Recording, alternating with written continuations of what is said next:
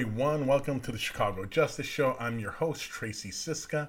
I'm also the executive director of the Chicago Justice Project. You can find out more about our transparency and accountability work, both in Chicago and around the country, as we are expanding at chicagojustice.org. Take a look at our new site. Let us know what you think of it.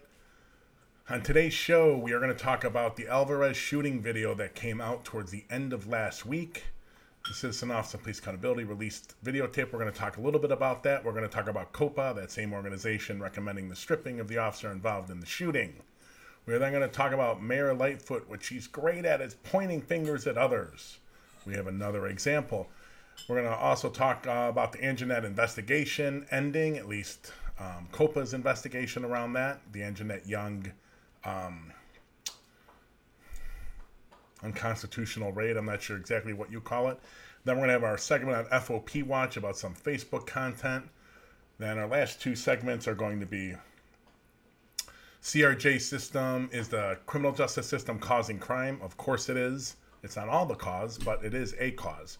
And then we're going to end on political corruption and the double banger we had on Thursday of two political indictments of one ex and one current alderman, both of which we knew were coming but the U.S. Attorney's Office decided to get us two in a single day.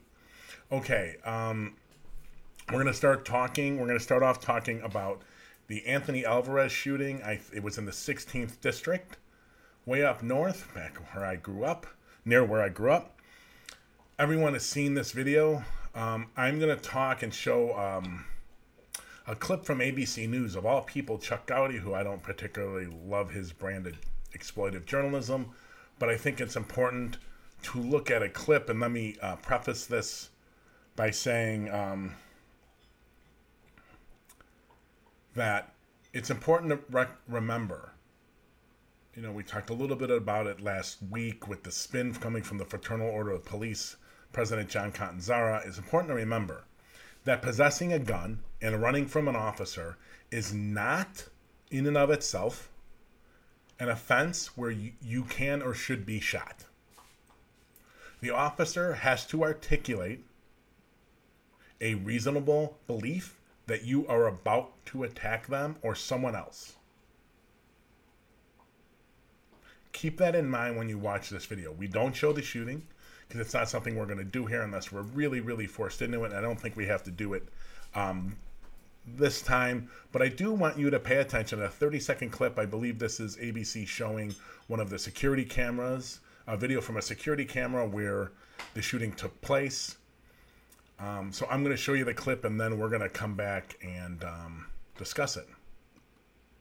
This version of the video we slowed down and zoomed on, showing what appears to be a pistol in his right hand and a glowing phone in his left. The gun ended up a few feet away in the grass in this picture made public by CPD, a 9mm with a 17 round magazine and a laser sight. COPA now recommending the shooting officer be stripped of his police power, but CPD officials have not done that, instead, following typical protocol 30 day paid administrative leave for both pursuant. Okay. So, what does this clip show that is important for our purposes here? It shows the gun in his right hand it shows his cell phone in his left hand. It shows him running away from the officer. It does not show him because literally seconds later, not seconds, a second or so later, Anthony Alvarez is shot while running away. It does not show him doing anything from what we can see that can be reasonably interpreted as about to shoot the officer, shoot at the officer, or shoot at anyone else, or do some act that's going to commit great bodily harm. That's not there, ladies and gentlemen. It just isn't, period. I think this shooting, from what we know now, and I do want to see what the investigation brings, but from what we know now, this shooting looks much worse to me than the Anthony, than the um, Adam Toledo. Looks much worse to me. I'm not sure either one was justified. I think the Adam Toledo ver- version is much more understandable, and in my view, happened much much quicker, much much more quickly. With him throwing the gun and raising his hands and turning, that seemed to me happen much quickly, much more quickly than Alvarez running from the officer. And what you don't see, and we're not showing, and I'm not going to show the whole video, is the officer. They pull up on him. They know him. Supposedly, they tried to curb, pull him over in a car that day, but he took off, and they decided not to chase him because of the rules around car chases. They saw him that night at 1:30. They tried to stop him. He fled. They get out foot pursuit. They lose him. They lose sight of him, and that's where the new foot pursuit policies may end this chase. This policy, this cop just barrels around the house, even though he's lost sight of him. Alvarez has slipped. Alvarez then does this kind of half moon, trying to get his momentum back, running away from the officer, and the officer shoots.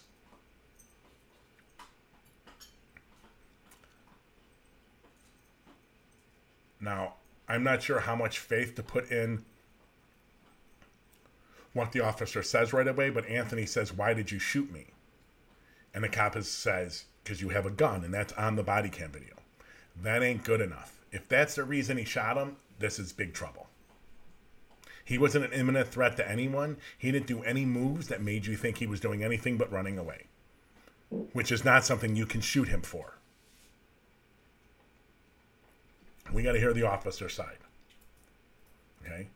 Um, and you can hear him on the video at some point after the shooting. Was he going to ambush me?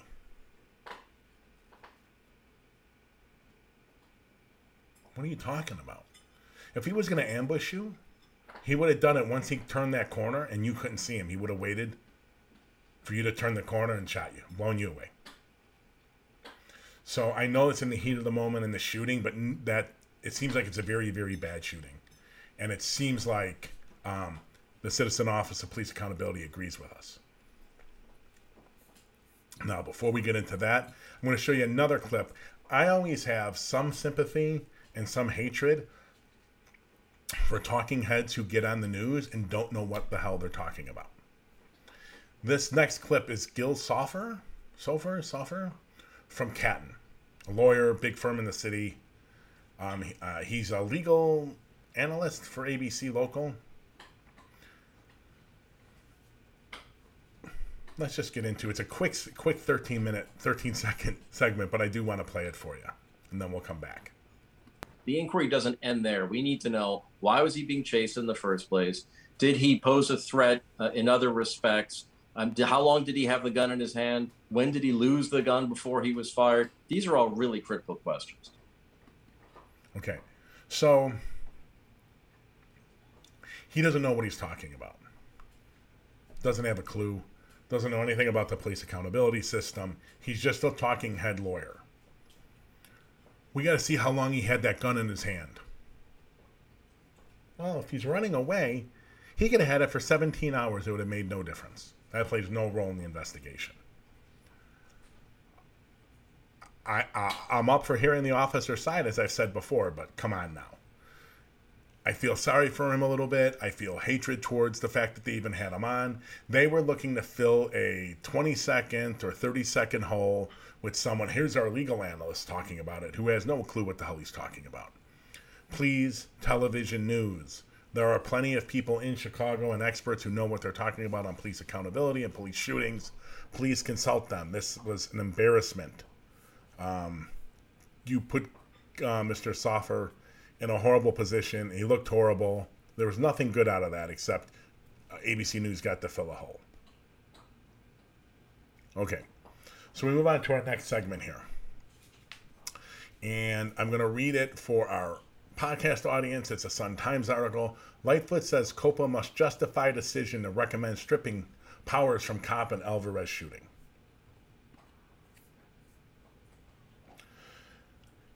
Yeah, COPA should have proud. This is this. Let me explain it first. This is all about the Citizen Office of Police Accountability, or COPA, not informing the superintendent of their decision to strip the officer of his powers, or rec- yeah, to recommend the stripping of his powers before they released it to the media. And this got Lightfoot because her office may have not found out about it and heard it from the media. And this got Brown upset. Maybe. In the big picture of things, Mayor Lightfoot, Mayor Accountability, Mayor uh, head of the Police Accountability Task Force, Mayor head of the President of the Chicago Police Board, Mayor uh, Chief Administrator of uh, the Office of Professional Standards, if that's what they called that position when you let it. Um, watch the video. You know why Alvarez was stripped. So does Brown. This is not a hill you want to die on. And to complain out in the media about it, unprofessional. You should have said, We didn't get notified by COPA. We heard about it. We're looking into why it's going on. Whatever, whatever. What you don't want to do is sound like a sniveling, pointing fingers crybaby, because that's what it is. Any police accountability person, pretty much anyone that sees that cop shoot and then kill this kid who's running away from him with a gun and does nothing but run away from him knows why Alvarez is being stripped. So, for those to give you a little context, stripped means they are taking the police powers, the badge, and the gun away from the officer and assigning him or her to desk duty. And so, what this means basically, so right away after the shooting, the officer and their partner are on 30 days administrative leave. So, um, while they still retain their police powers and their gun, they're really not acting as the police as far as being on patrol or being on the job. And it's basically a cooling off time period. Um, it helps the investigation. It's supposed to help the, the officer if they need to speak to someone, give them time to do it. So that was happening automatically. COPA then looks at the video and does a reasonable thing and says, We've looked at that. It's reasonable to believe, after watching all the videos that we have seen, that there is a good chance we are going to recommend the termination of this officer or the prosecution and then termination of this officer. So we are recommending that you strip him, him or her, but in this case him, um, strip his police powers from him. Listen, if Mayor Lightfoot or anyone in our office saw that video, and in Superintendent Brown's office, if he saw it or anyone in his office saw it, they knew they were stripping that cop the moment they saw that video. The, all the videos, they knew it. So yeah, maybe COPA needs to have a better position to give you more leeway with the press, so you can prepare your bullshit statement, or the superintendent can prepare their bullshit statement. But that's basically all you're asking for is bullshit time so you can write a bullshit statement so you can look good to the press. Like you were part of this decision. Um, it's a PR complaint, nothing more. Um, and I don't really care about it. Neither should the media. The media should throw back questions at you about why you care about it. Other than the politics of you looking bad or discomforted by it, um, I couldn't care less. You got to do what's needed, which is stripping this power, the powers from this officer. Brown should have already done it. Brown can do it on his own. He doesn't need COPA to recommend it. That's why COPA can't do it. If they could, they would have already stripped the officer. So they have to recommend it. They have to push Brown to do it. Brown should have already done it. Tell me how you look at all those videos and you think that's a good shooting or it's an understandable shooting. It's really neither one. Um, but this is just PR bullshit. All right, so we're going to move on to our third segment. Um, and here we get to Mayor Pointer. Mayor Pointing? Mayor Pointer?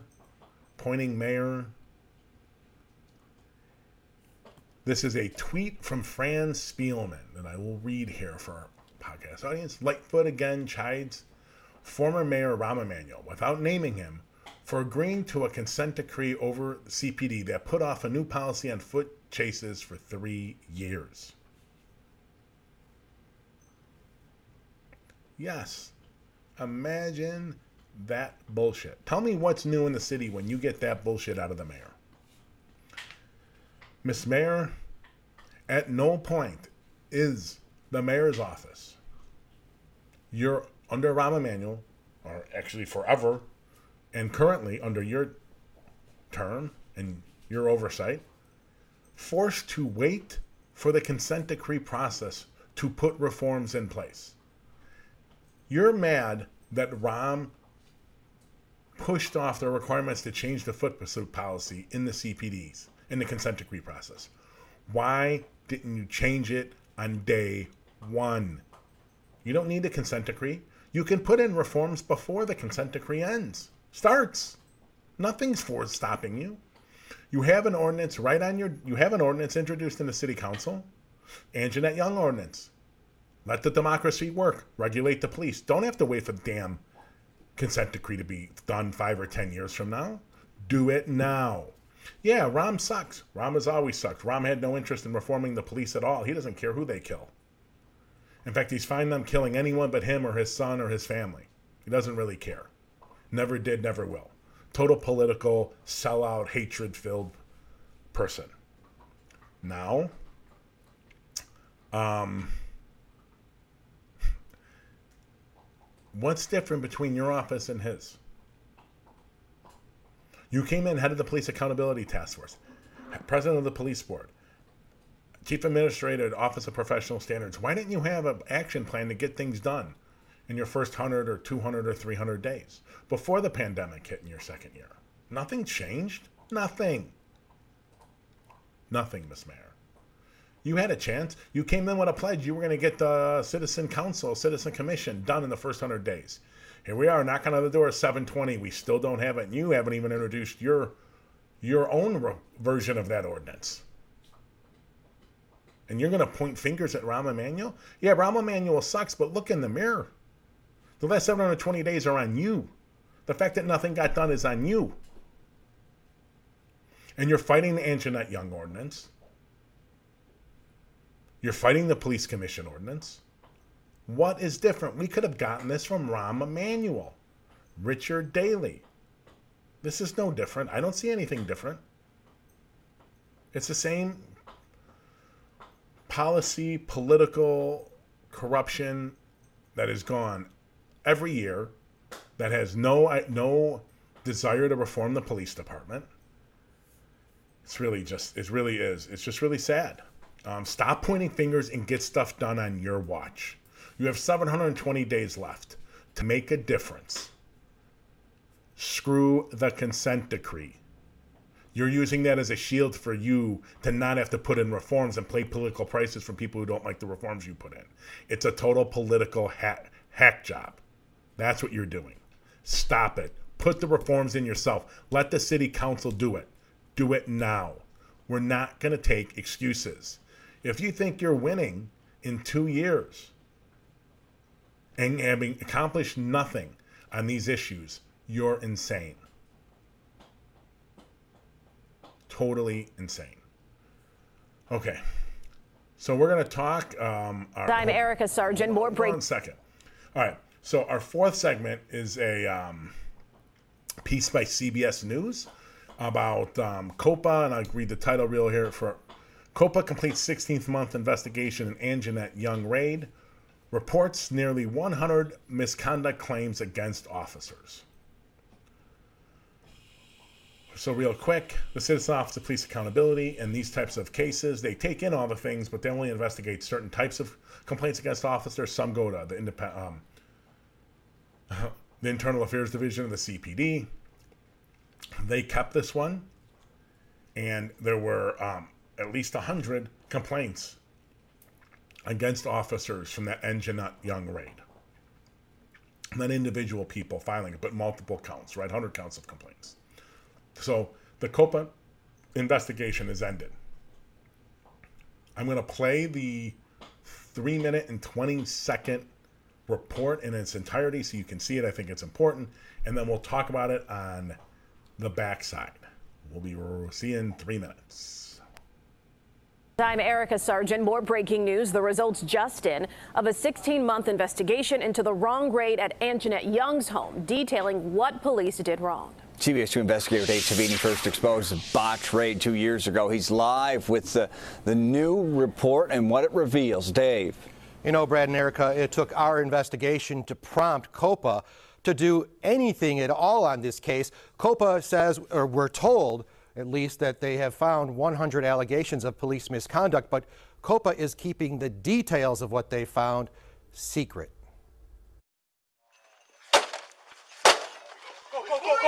It's been more than two years since the terrifying raid on her home.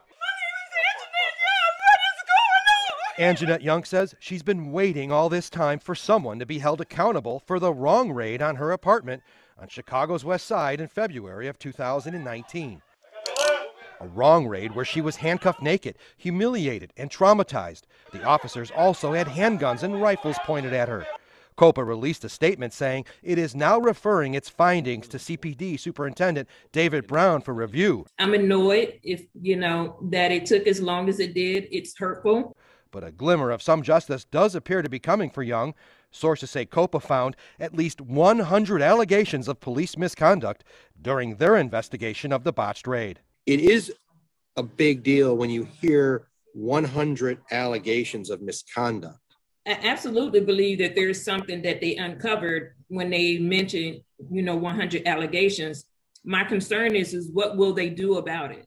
Will they be outlined in a way that these officers are held accountable for that? What what are the consequences of these 100 allegations? COPA did point out there were significant deficiencies in the way the search warrant was obtained and executed, something the CBS 2 investigators have been exposing for years.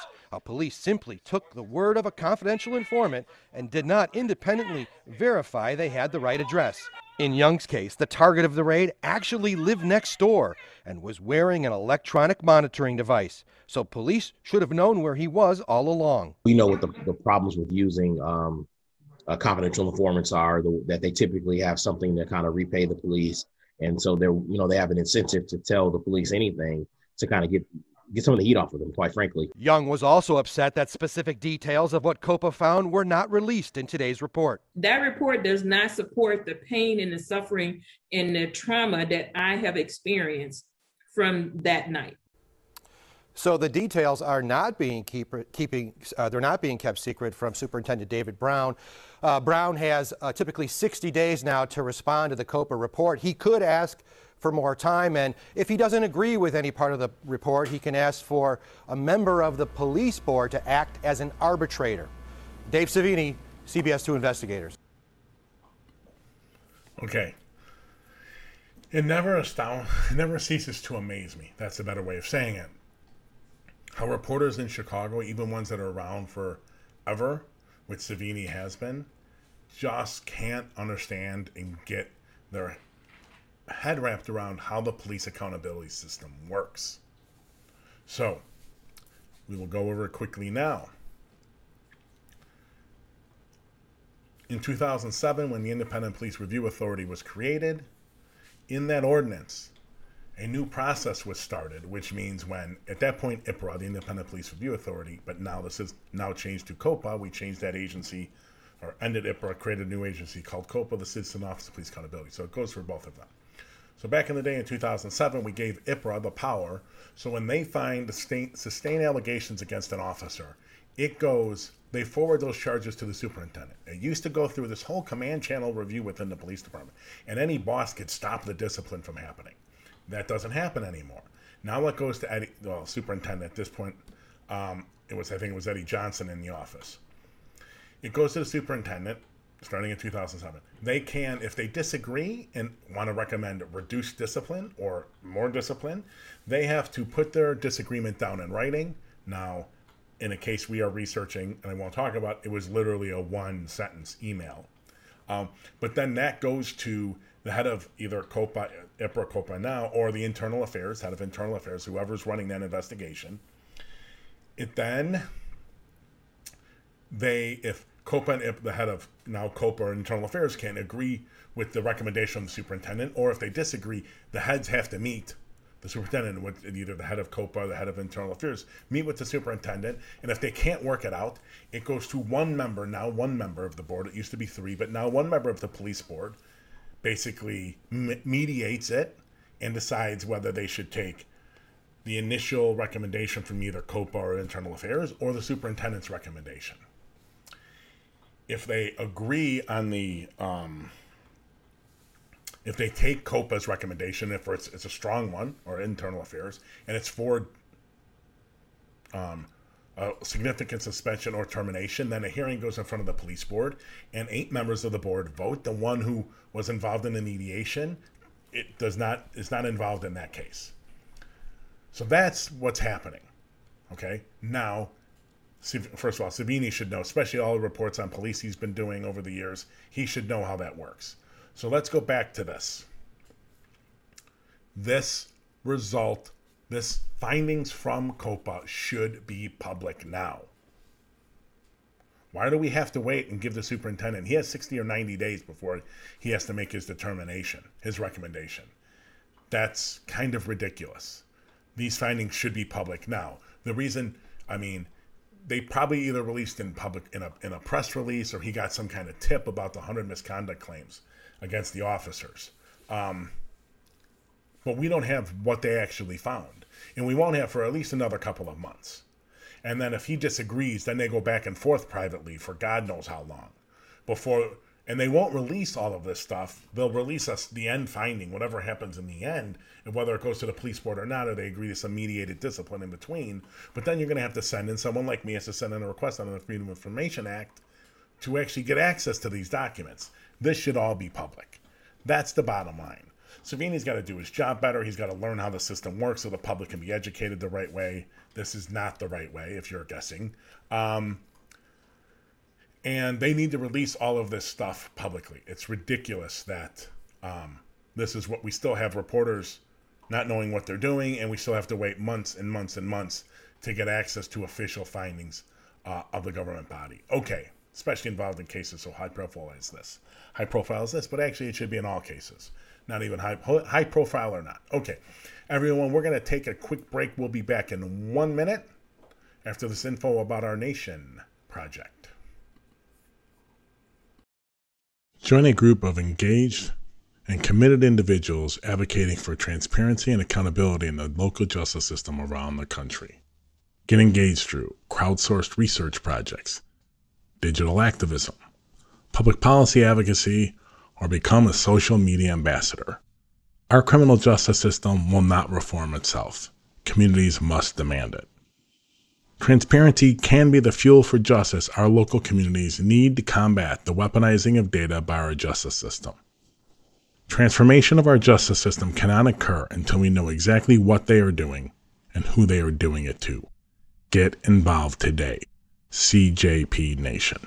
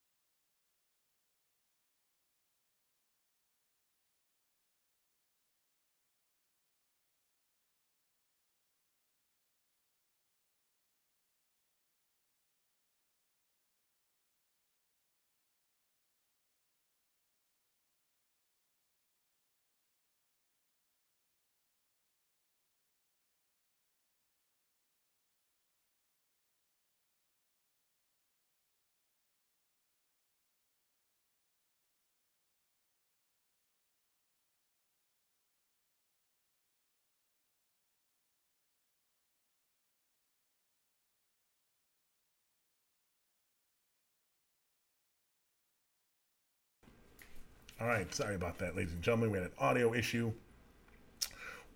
We're back with, let me read this real quickly to you. Two paragraphs.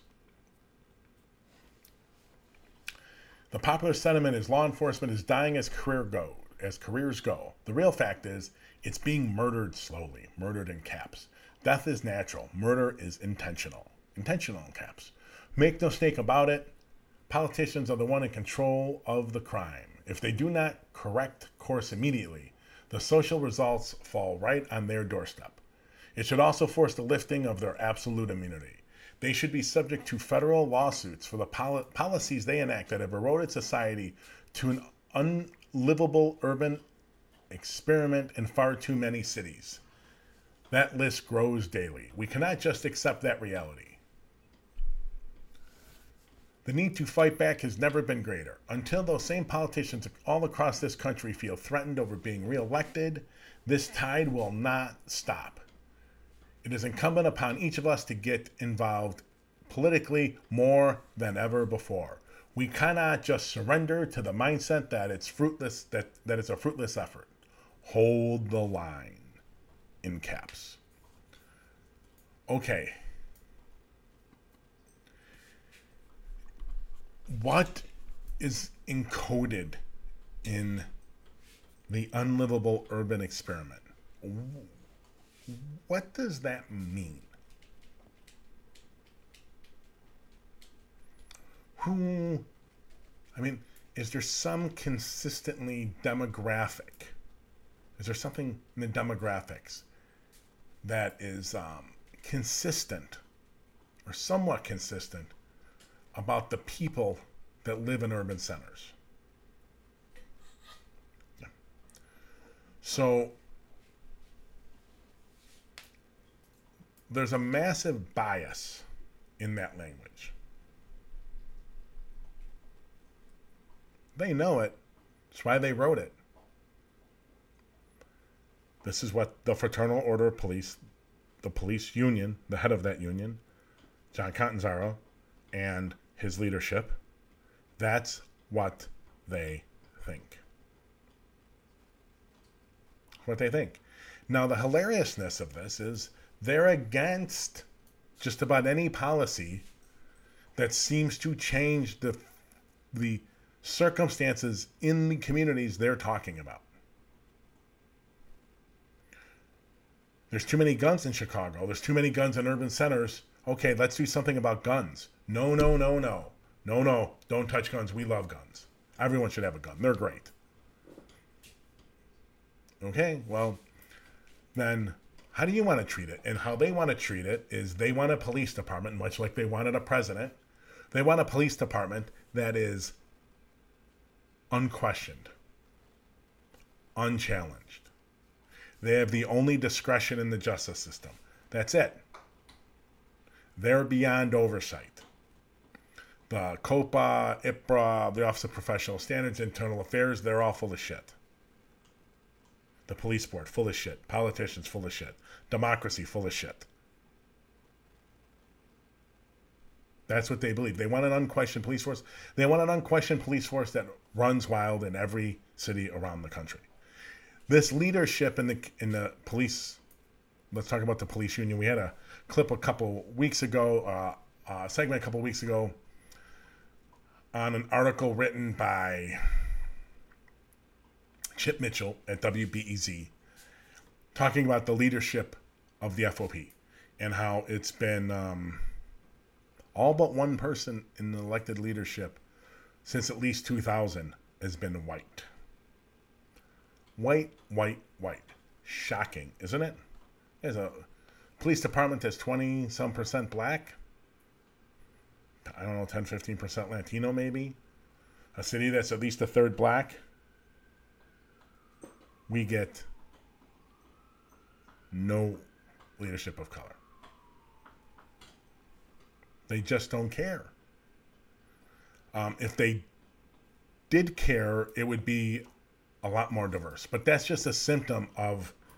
It's just a sign of what you're dealing with this in this leadership. This leadership, not Catanzara herself, but just the leadership of the FOP over time. They backed John Burge when he was fired in 1993. They backed him. They were fine. You didn't never thought. he Still to this day, don't think he did anything wrong. This leadership, John Catanzara, he thought Jason Van Dyke, innocent as can be, didn't do anything wrong. Perfectly justified, perfect shooting. Perfect. Much like our ex president, everything's per- everything they do is perfect. Perfect. Best shooting ever. Now here we are, and it's using the same absolutism in the shooting around Adam Toledo, Anthony Alvarez. Absolute perfect. Perfect. Great. Don't question us.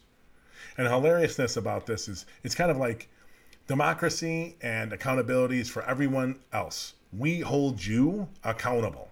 We do. But we are un- unaccountable. We are not accountable to anyone else in the system. And no one else in the system prosecutors, judges, juries, jails, prisons none of them can have discretion. The only discretion is in the police, and they're absolutely right all the time. That's how they've thought forever, and this is how they think now. This is it. John Catanzara, the head of the FOP, has got something like 50 complaints against him, most internally, most from bosses.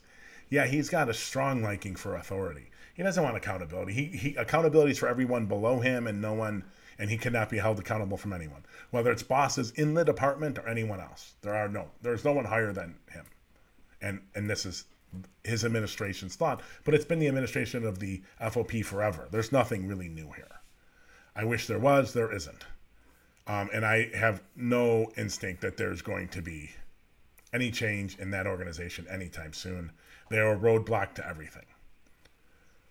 Okay, we're going to move on to our next segment, which is something uh, from the court um, Center for Court Innovation.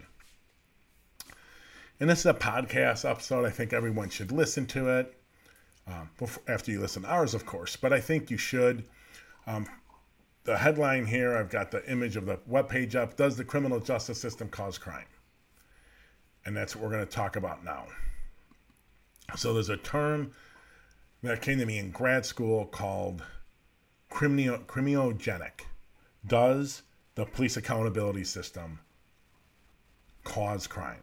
Does the justice system, the way it handles things and responds to things, cause crime? And there's an answer, and it's simple, and it's yes. Undoubtedly. They cannot operate in the communities and not have some impact, whether good or bad. It's a mixture, but they do cause crime. Every time you arrest someone for a minor infraction, you are greatly, or any infraction, you are greatly increasing the likelihood that they will be system involved for the rest of their lives. Massively. We know this now, and we've known this for several years. Cops in schools, and when they arrest, even just putting cuffs on kids, once that happens, you've greatly increased the likelihood that they're going to be system involved for the rest of their lives.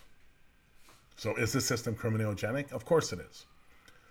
We did a segment. We're trying to get the authors of this study on. This podcast is uh, partially about a study done, I think, in Boston, the prosecutor's office in Boston. They looked at, or in Boston Police Department, they looked at 15,000 cases over, or maybe 15 years of cases, but they looked at several, several, several thousand cases over a long period of time. And whether or not people in low level offenses were more or less likely to reoffend if they were arrested for that low level offense. Without going in depth, the answer is yes. Here's a quote from this uh, podcast, but we're going to hopefully get the authors of the study on in the coming weeks. Someone not pr- prosecuted for a low level charge, 60% less likely to be arrested again over the next two years. That's huge. Huge. Someone ever says, oh my God, you got to arrest people, you got to throw them in jail. What we're talking about is for that low level offense, are we getting the ROI, return on investment, for, for arresting them? Um, for that minor offense, or is it so detrimental to the person you're arresting for that low level offense that we're increasing the likelihood they're going to be system involved for long periods of time? I told you in the beginning, yes, that's the way it is. And yes, here we are. There is some more evidence to the fact that arresting people for low level offenses has a detrimental effect and it leads to them being arrested more at least over the two years. Um, that's a massive, massive finding. It'd be nice if um, our criminal justice system and our political leaders, um, which we're about to talk about next, could actually take that to heart. But it's not politically expedient. That's not how you get reelected, even in two, 2021, anywhere in the country, let alone Chicago. Um, it's law. It's a law and order town. It's starting. They're trying to change it, but it's a law and order town. It's hilarious when you get Alderman holding you law and order, because this plays right into our next segment. What a great segue. Okay, our last segment for today, ladies and gentlemen. Political corruption. Nothing new to Chicago. Nothing new in the late teens, early 20s of the 20th century in Chicago. Right? So, on Thursday, we got a twofer. Here's an article out of the Sun Times announcing Patrick Daley Thompson, I think a nephew to the old, uh, most recent Daley mayor, and then the grandson of Old Man Daley. Patrick Daley Thompson, alderman in the Bridgeport area, excuse me for not knowing what ward it is. Um, indicted over loans from failed Bridgeport Bank, declares his innocence. Okay. Then I said twofer. Here we go. Later in the day, Sun Times Ricardo Munoz, alderman, former alderman, 22nd ward. He left office because he knew this was coming. Here's the here's the title. Former Alderman Munoz charged by feds for allegedly using Progressive Reform Caucus money on personal expenses. Ugh. Okay. Yep, we got a twofer. So, um, where to start? Okay, Daley. I, I kind of find Daley's corruption worse than I find Munoz's. Munoz has struggled with alcoholism. I know he's back, or was this last summer back in treatment. I don't know whether or not that is trying to lessen his sentence. Um, they're both indicted on multiple charges. Um, it's a Washington Federal Bank and Savings, seven charges, excuse me, seven charges involving uh, Washington Federal Savings Bank, including a loan for 219,000 that he made one payment on then never made another even though in his taxes he was declaring uh, a tax break for the interest he was paying on it. And then he got another $80,000 loan for to do something to his ward office. Um, I don't think he made a payment there either. And then when he was communicating uh, Washington Federal Bank for Savings went under a lot of really corrupt shit going on in that bank. I believe the CEO of the bank was found dead in one of the top customers' houses in Park Ridge. I mean, the shit was going down there. Um, the FDIC, Federal Deposit Insurance Company, came in and took over the bank when it failed. And he lied to them that he, he's like, no, no, no, no, I only owe $110,000. Well, it turns out not so fast, Mr. Daley. It may shock you, but banks and institutions like the FDIC, they can track your payments. There's a record of it, and you don't have one. So, among other things to do with the crooked loans, he's going to go down for lying to federal agents. Um, wow, that was a hard one. And remember, this guy, during some of this time, with an inheritance, he uh, grandmother, grandfather died grandmother died, inherited property. In one year, he made $1.8 million in income. Could have paid the loans back by blinking his eye, but he's too corrupt. Um, it's unbelievable. Now, Mr. Munoz, 15 counts of wire fraud, one count of money laundering, embezzled money from the Progressive Caucus. Um, this around the same time or around the same time before he left office, he was arrested for misdemeanor DV. Believe he was subsequently found not guilty uh, on a bench trial for that charge.